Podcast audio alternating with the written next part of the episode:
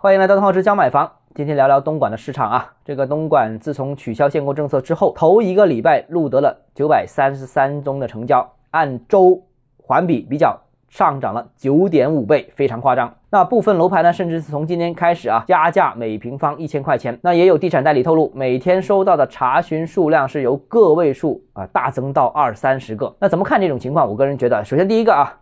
这个取消限购之后啊，这个是可以刺激成交的，尤其是把之前积压了很长时间的一些需求一次性的集中释放。那所以呢，第一周的环比数据好的有点吓人，但是我觉得也要提醒大家，这个好的吓人是多多少少是前值太低所造成的。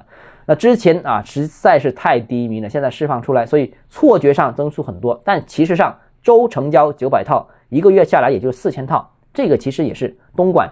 前几年的正常的市场水平而已，一点都不吓人啊。第二个呢，就是经济不复苏的话，深圳楼市仍然低迷的话，也会拖累东莞的楼市。再加上啊，已经处于春节期间了，春节期间楼市是淡季，所以呢，这种。爆发性的增长，我相信也不会持续。大家看一看啊，一月底和二月初，东莞的市场可能又会出现的一个成交下滑的一个情况。那真正看表现，不要看这一周，而是要看春节之后的东莞的楼市。不过呢，我个人认为，东莞市场呢已经全面见底了，并且复苏也没有什么疑问了。大湾区四个主要城市，就是深圳的情况。还不太理想啊。好，今天节目到这里。如果你个人购房有其他疑问想跟我交流的话，欢迎私信我或者添加我个人微信，账号是“教买房”六个字拼音首字母小写就是微信号 d h e z j m f。我们明天见。